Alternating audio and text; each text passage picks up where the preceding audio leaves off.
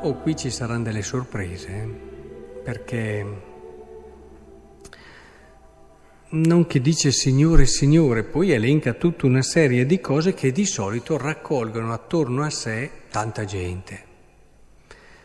Il fatto di profetare, il fatto di scacciare demoni, il fatto di compiere prodigi, fare miracoli, fare cose straordinarie. Beh, tutto questo conta niente. Interessante, eh? Oh, è, è molto chiara, non c'è bisogno di fare interpretazioni particolari. Non vi ho mai conosciuto vuol dire sta roba non conta niente. E proviamo a pensarci, a volte noi pensiamo e siamo attratti da una persona che ha un particolare carisma, che ha un particolare dono, che ha particolari cose Ecco, no, non facciamoci ingannare, non è mica quello lì che lo rende grande. Su questo noi siamo umani, troppo umani a volte come credenti. Vediamo flussi di gente dove ci sono fenomeni straordinari, ma non dimentichiamoci che quello che rende più grande una persona davanti a Dio, lo ha detto qui, è ascoltare le sue parole e metterle in pratica. E basti pensare alla Madonna. Non ha fatto un miracolo, non dico uno, eh?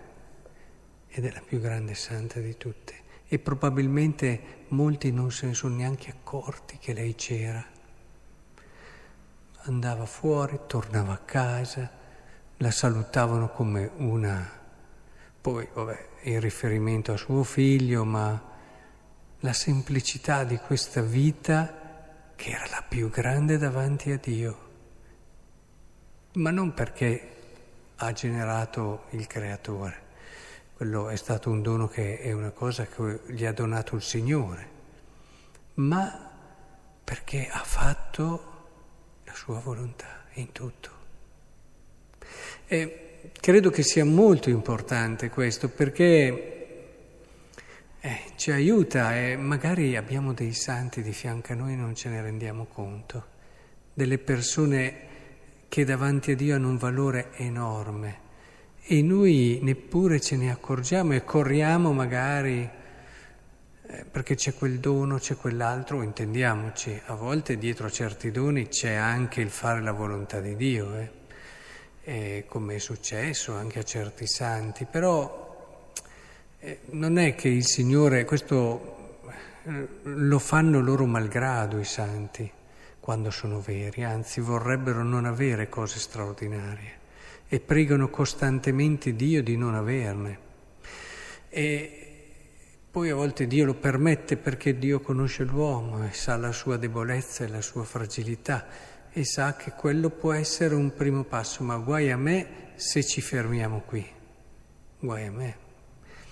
E quindi vorrei davvero che il Signore ci desse questa capacità di riconoscere dove Lui è presente. E, e come dicevo, forse ci saranno delle sorprese e ci accorgeremo di essere, di aver vissuto vicinissimi a una grande anima, in paradiso ce ne accorgeremo, e così non davamo a lei tutto il valore perché attirati da ciò che non è così importante.